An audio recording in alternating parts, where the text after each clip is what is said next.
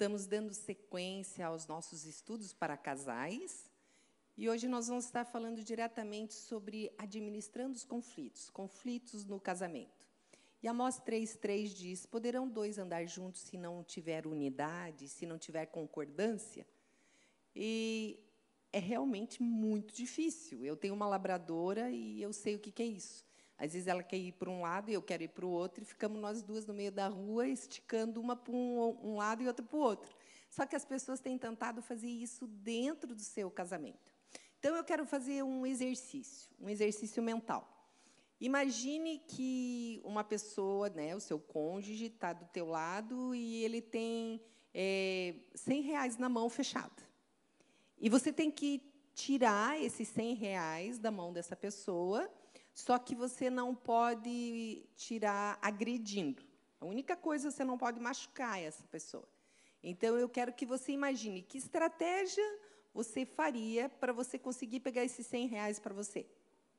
Então, um minutinho para você pensar, aliás, menos de um minuto. Eu acho que você já imaginou. Vou fazer cócegas. É, vou oferecer alguma coisa em troca é, vou fazer alguma chantagem emocional? O que, que você pensou? Só que dificilmente a gente imagina, eu simplesmente eu vou pedir. Simplesmente eu vou pedir para essa pessoa. E isso tem feito com que, nos casamentos, as pessoas, por último, imaginem que, através da conversa, através da boa comunicação, ela vai poder conseguir eliminar os conflitos. Então, vamos lá, pensando juntos aqui. O que, que seria a, o conflito? É a falta de entendimento, é uma divergência, é uma incompatibilidade, oposição de interesses. É, faz parte da convivência a gente ter uma certa diferença. No entanto, é importante a gente avaliar que o conflito ele possibilita o amadurecimento. É, eu lembro de uma situação que meu marido conta que chamaram ele numa casa e disseram: Pastor, vem porque mamãe está endemoniada. E ele foi e ele lembrava essa senhora era da igreja, sabe aquela senhora acordada, quietinha, boazinha. Meu marido, puxa, o que aconteceu com ela? Aí ele chegou, chegou lá no que ele abriu a porta, a mulher disse: não vem expulsar demônio porque eu não tenho demônio. Não tenho demônio. Eu simplesmente resolvi abrir minha boca. Ou seja, foram anos daquela mulher nunca falando o que pensava, o que sentia. E chegou uma hora que ela não aguentava mais e ela resolveu falar. Então, às vezes, nós vemos relacionamentos onde as pessoas não têm conflitos, mas é porque uma, da, uma das partes tem engolido com farofa tem ficado quieto, não tem se manifestado, não tem falado.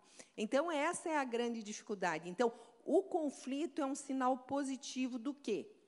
Estamos é, manifestando nossa vontade, estamos manifestando o meu desacordo. A dificuldade aparece em não saber lidar com o conflito. Então, nisso que nós temos que conversar. No casamento, quais são as áreas típicas de conflito? Finanças, é, sempre tem um que gasta mais. Hoje em dia, eu tenho percebido que o grande conflito no casal não é quem gasta mais, é quem não quer trabalhar. Tem umas figurinhas assim que acha que o outro é papai ou é mamãe e ele simplesmente não quer trabalhar. E aí uma parte dos cônjuges chega cansou. Gente, só eu que banco aqui em casa, só eu que estou ralando, não. Então, é importante essa questão das finanças, que é uma dificuldade. A outra é sexo. Tem um que quer, outro que não quer, tem um que quer todo dia, outro não quer todo dia. Eu lembro de um rapaz que me procurou, ele disse, doutora, vou trazer minha esposa aqui porque ela tem um problema na área sexual. Eu, sério? Qual que é o problema? Ela só quer transar uma vez por dia. Eu, não. Quem tem problema é o senhor. Quantas vezes o senhor quer transar? Né? O senhor está precisando procurar um psiquiatra, tomar um ansiolítico, porque quem está aí obsessivo é o senhor. Né? Então, como é difícil essa questão de sexo. A outra é a educação de filhos. Hoje, além de ter o problema entre eu e o meu marido com os meus filhos, não, é segundo, terceiro casamento. Então, é o problema com a educação dos seus filhos. O problema da educação com os meus filhos. Então, já trabalhei com casais com dificuldades que o filho estava com 20 e poucos anos e o pai bancando. Aí a esposa disse assim: escuta, até quando você vai bancar esse teu marmanjo? É marmanjo nada, é meu filho, enquanto ele precisar de mim e tal, tal. E o casal acabou separando porque não tinha sintonia e acordo nesse sentido. A, a outra área de, de dificuldade do casamento, deixa eu aqui, fechou. É família de origem. Gente, família de origem. Quem assistiu Casamento Grego sabe o que eu estou falando porque a família de origem vem com aquela cultura. Né? Domingo, na minha família de origem, todo mundo vem almoçar na minha casa. E a outra família, não, a outra família, cada um na sua casa e tal. Então, você imagina o rapaz recém-casado, voltou da lua de mel, quando vê já está sogra, o sogro, cunhado, todo mundo em casa. Fizemos um churrasco para esperar vocês. E a pessoa fica nervosa, porque essa família de origem é muito difícil. Estou trabalhando com um casal que recém está voltando a conviver juntos, exatamente porque divorciaram por causa da família de origem da esposa que todo mundo todo dia está na casa dela, toda hora quer cuidar dos filhos. E não era maldade, o rapaz até me disse, Silvana, eles não são maus, só que é muito invasivo. Minha sogra, todo dia, ah, eu fiz isso aqui para vocês.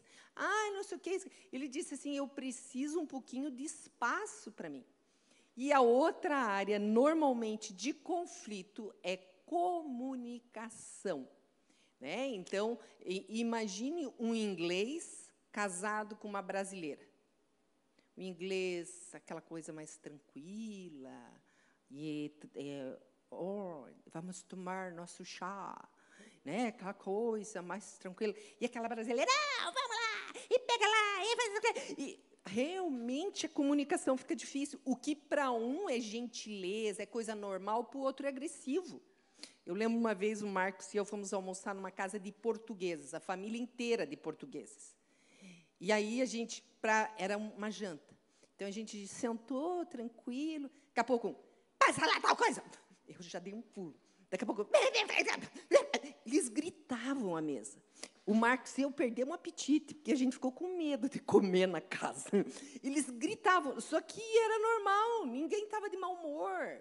Era tranquilo, fazia parte da comunicação. Então, trabalhar com a comunicação tem sido um problema dos nossos conflitos. Quais são as causas dos conflitos? Eu estou generalizando, trazendo as mais comuns. A primeira, expectativas frustradas. É, existe um ditado que diz que expectativa é a véspera da frustração. Porque se eu tenho uma expectativa, provavelmente eu vou me frustrar. E eu lembro quando nós casamos, o meu marido tinha uma expectativa que eu não sabia que ele tinha expectativa. Ele achava que eu ia ser aquela dona de casa, eu acho que na cabeça dele com aquele avental, fazendo comida maravilhosa, esperando ele com aquela comida maravilhosa. Só que eu trabalhava oito horas por dia. Quando a gente namorava, ele vinha, me pegava no trabalho e a gente ia comer por quilo num restaurante perto do trabalho. Como que ele foi criar essa expectativa se ele já conhecia a minha rotina? Mas vocês percebem, a expectativa nem sempre é lógica. Estava lá na mente dele. E quando a gente casou, e o fato de eu dizer, ah, você passa lá no trabalho, você não vai fazer comida? Não tem comida em casa? Por que, que nós temos que comer na rua? Gente, no início eu quis atender a expectativa, então eu chegava do trabalho, ia fazer, preparar a comida para o dia seguinte. Resultado, depois de uns 15 dias eu estava surtada, querendo jogar a panela pela janela. Por quê? Trabalhava oito horas, tinha que fazer almoço, janta e ainda fazer visita pastoral. Era um negócio que, mais a expectativa dele não suprida, gerou frustração. Consequentemente, reclamação. E a gente começou a ter conflito em função de uma expectativa não dita. E essas expectativas, a gente fala que normalmente é aquela mala invisível que a pessoa traz para o casamento. São pensamentos, fantasias, desejos que a pessoa tem que ela nunca contou. Eu lembro de um rapaz que ia casar, seminarista, e aí eu cheguei para ele e disse assim, ele veio falar sobre a expectativa da vida sexual. Eu disse para ele: Você está achando que vai transar todo dia? Ele: Não. Eu disse: Já conversou isso com a sua noiva? Ele disse assim: Não. Então, vai lá, converse com ela, para você ver aonde que vai parar a tua expectativa. E aí ele veio, ele disse, Silvana, não é que é verdade? Ela disse que nem pensar do jeito que eu estou pensando. Porque era uma expectativa que ele tinha que não ia ser suprida.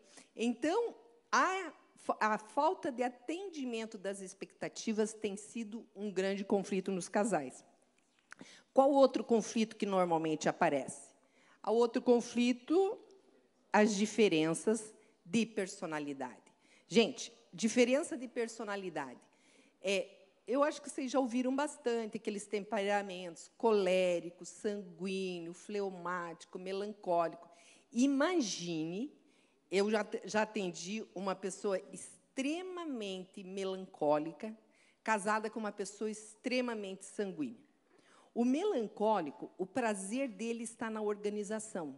Ele quer tudo no lugar, tudo certinho, o espaço dele.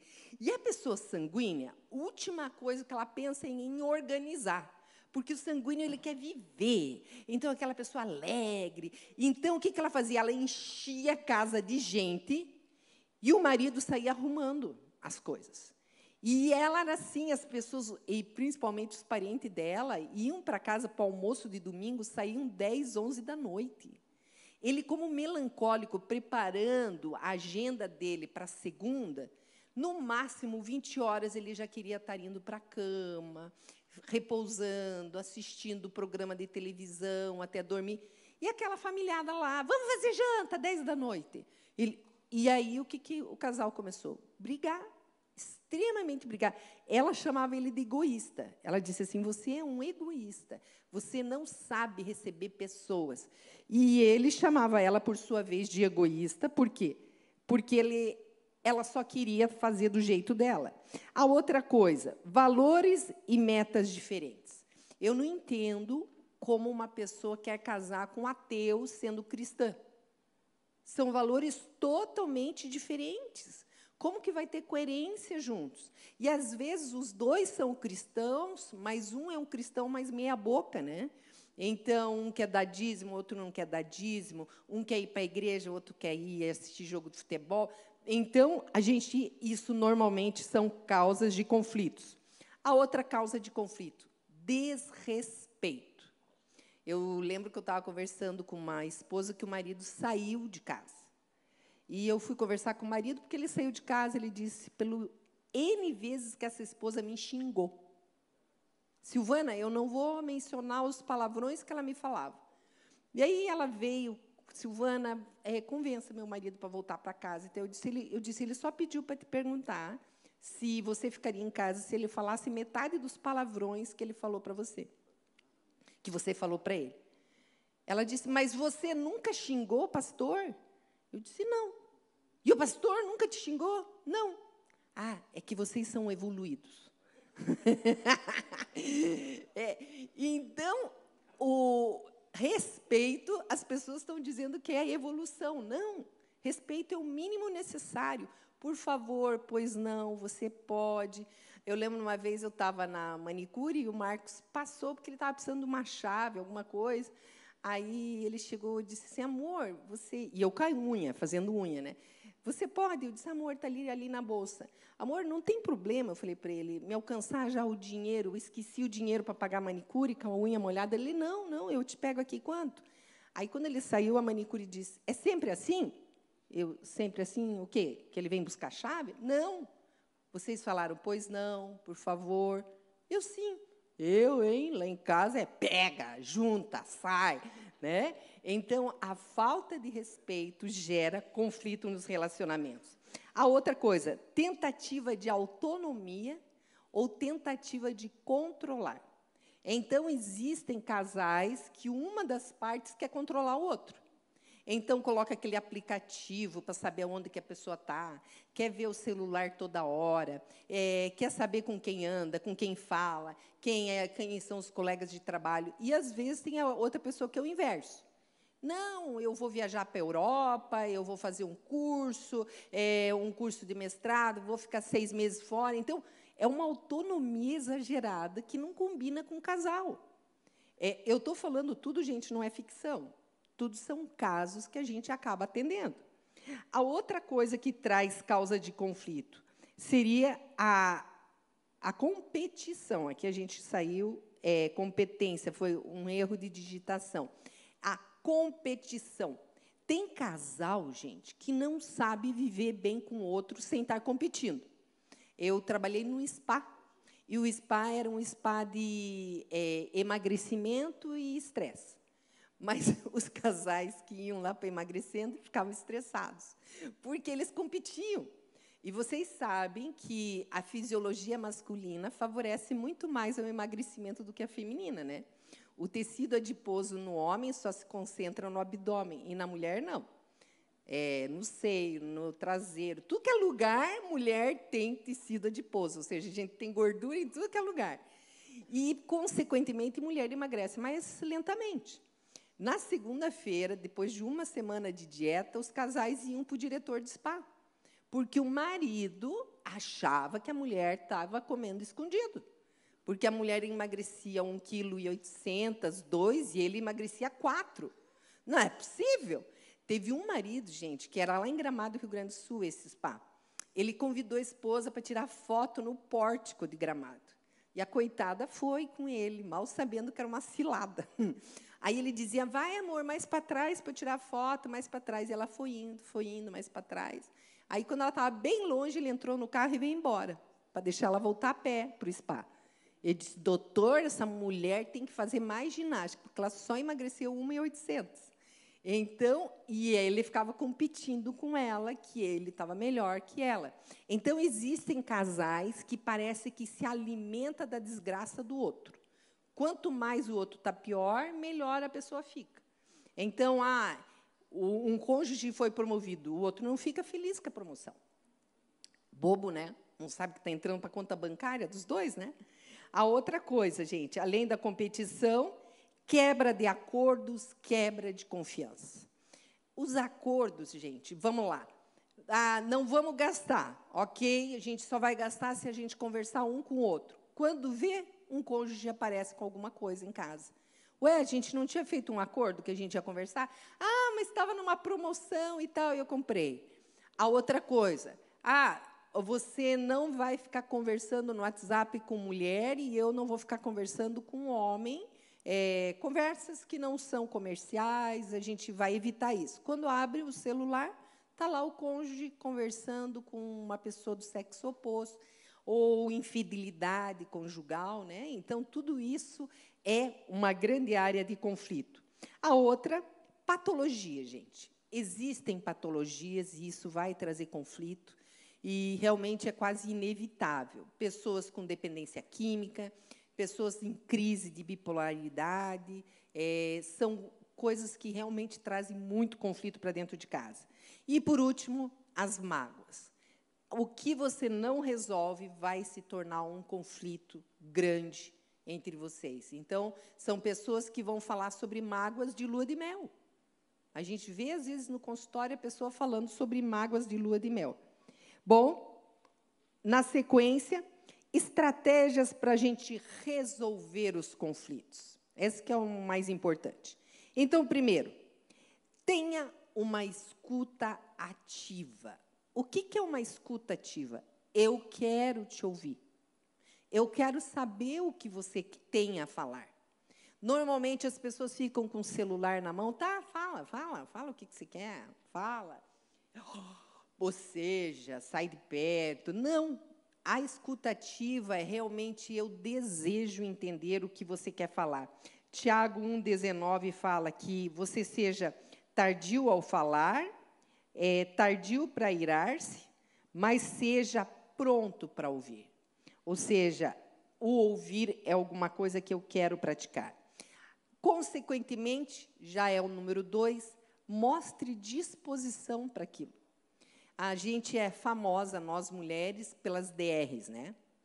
A discutir relação. Mulher que gosta. Amor, precisamos conversar. Amor, ah, não, agora não. Não, não, não. Hoje tem jogo do Flamengo com o Atlético. Não, não, mulher. Não, não, não. Hoje não. Hoje não dá.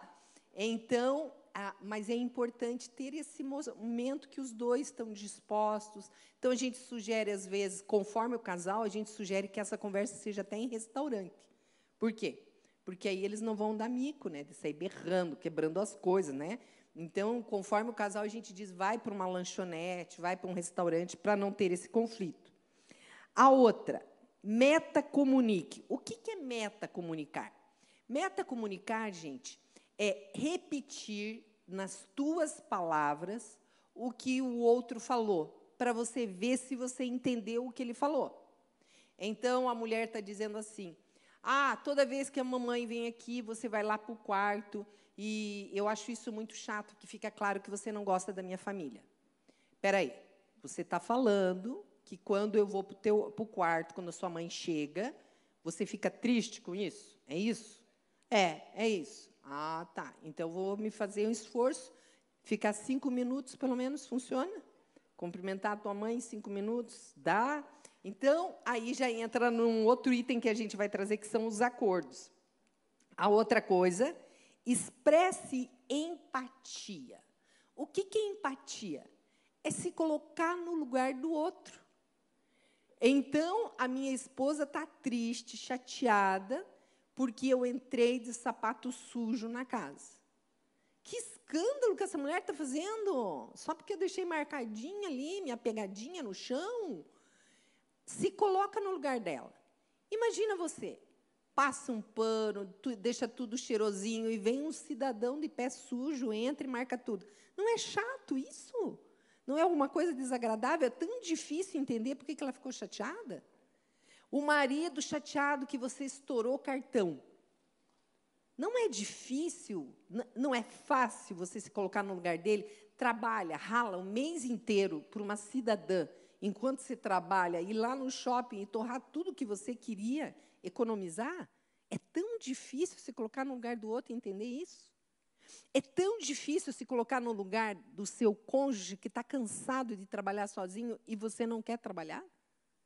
Então, você se colocar no lugar do outro, a gente diz, coloca o sapato. Nós temos uma dinâmica que, quando a gente trabalha com casais, a gente sugere a mulher tirar o sapato e o marido tirar o sapato.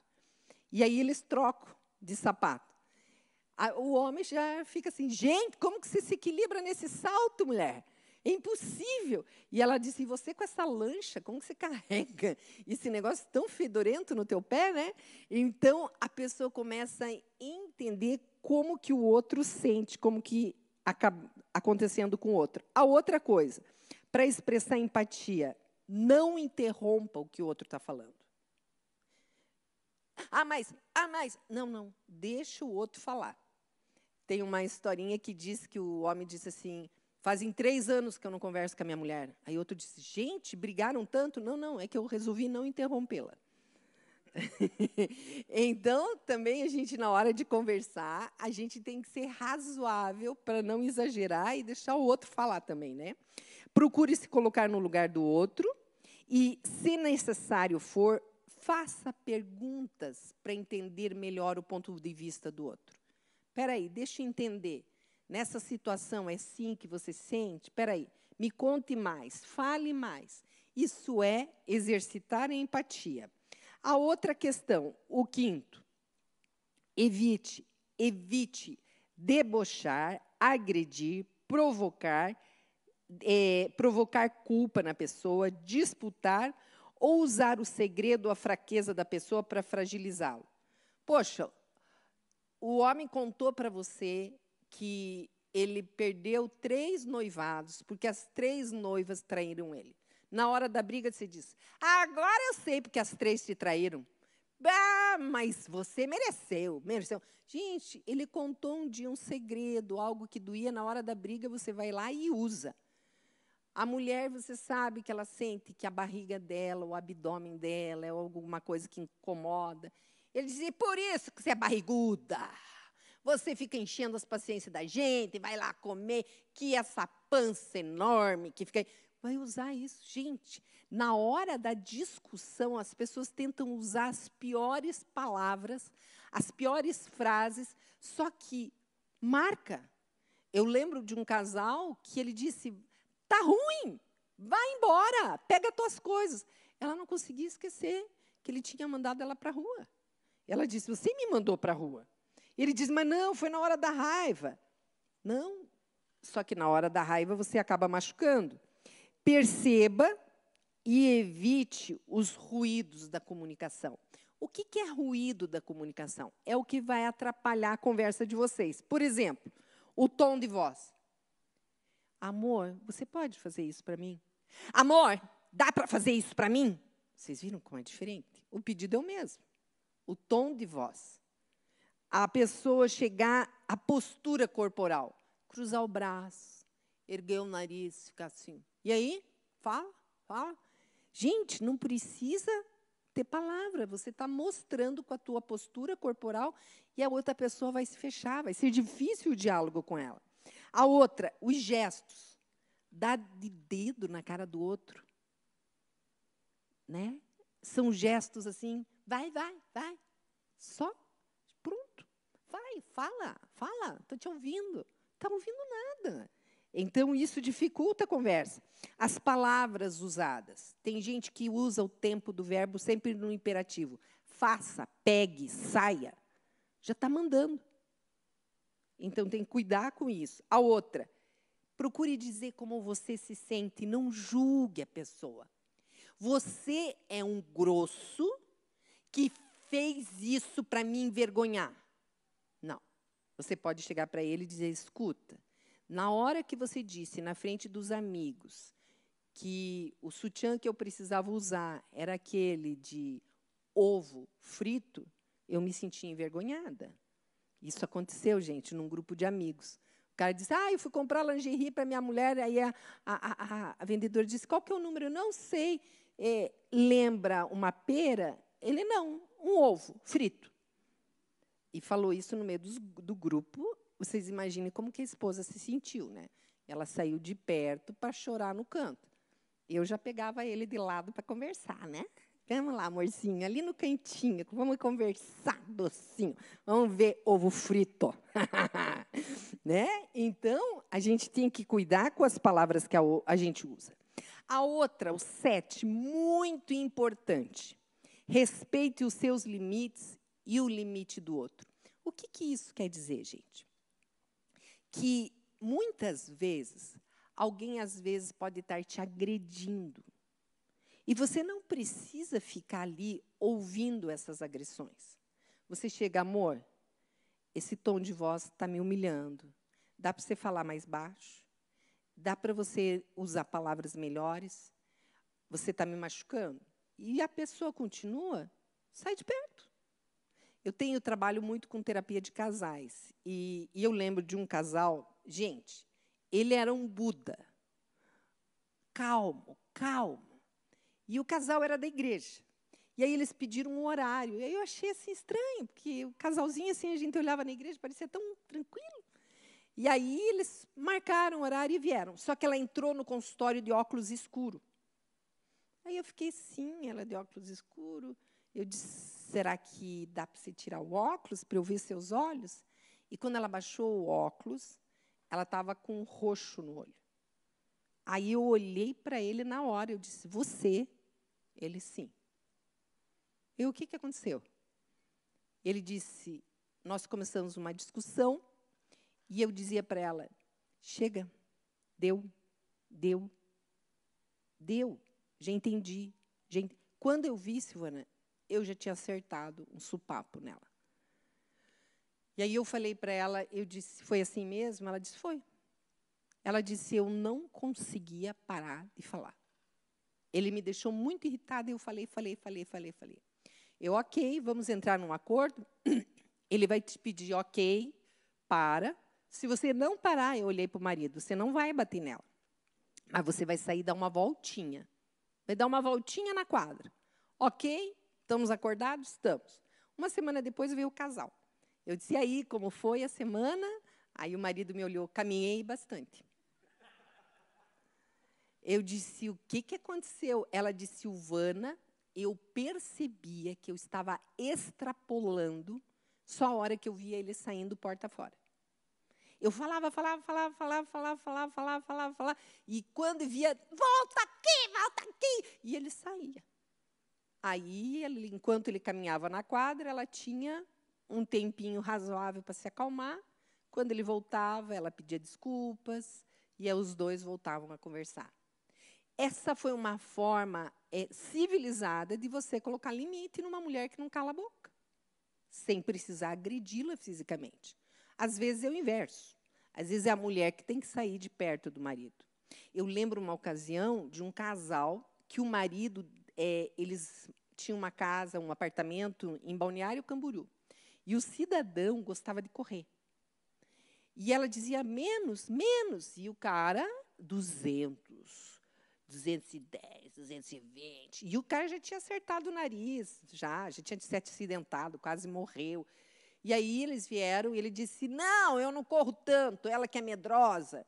E aí nós fizemos um acordo. Ou ele deixava a direção com ela, ou ela vinha de ônibus. Consequência, ela vinha de ônibus. Né? Porque ele não deixava ela pegar na direção. Outro casal que eu conheci, eles eram de Blumenau, o marido fez a mesma coisa. A mulher quase pulou do carro, porque ele não diminuía. Mas, a partir de então, ele deixou só ela dirigir. Então, aí ela se sentia segura porque ela estava no controle da situação. Então, isso é uma forma de você se respeitar e respeitar os limites do outro, né? É, a gente sugere, em caso de discussão, três minutos cada um fala. Você coloca no despertador. Toca despertador, eu falo três minutos, o marido fala três minutos, e cinco minutos em silêncio, deixando o Espírito Santo falar. Aí mais tempo para o Espírito Santo? É, porque você demora para escutar. Se você escutasse, você não estava discutindo tanto. Né?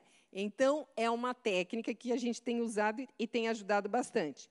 A oitava, procure acordos em que as duas partes se sintam confortáveis.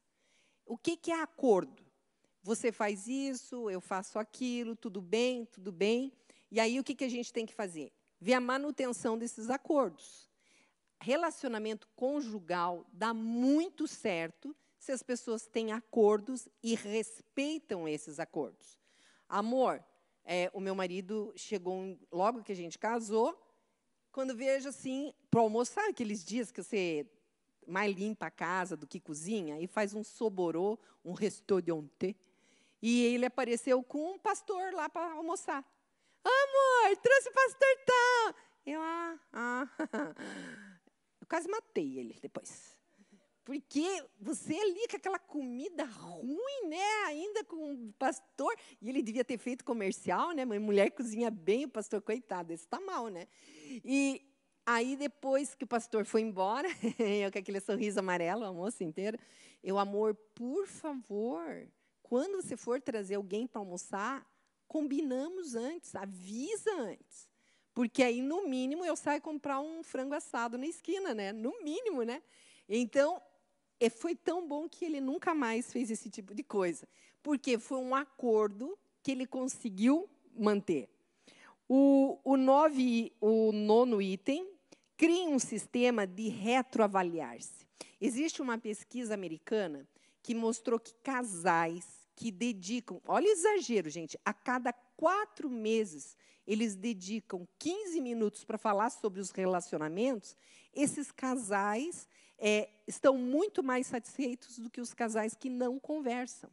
Então, a importância de você sentar, eu já sugiro para os casais que a gente acompanha, uma vez por semana, pelo menos 15 minutos, toma um chazinho, um café junto, para falar sobre coisas. Aqui eu coloco algumas perguntas boas para a gente conversar.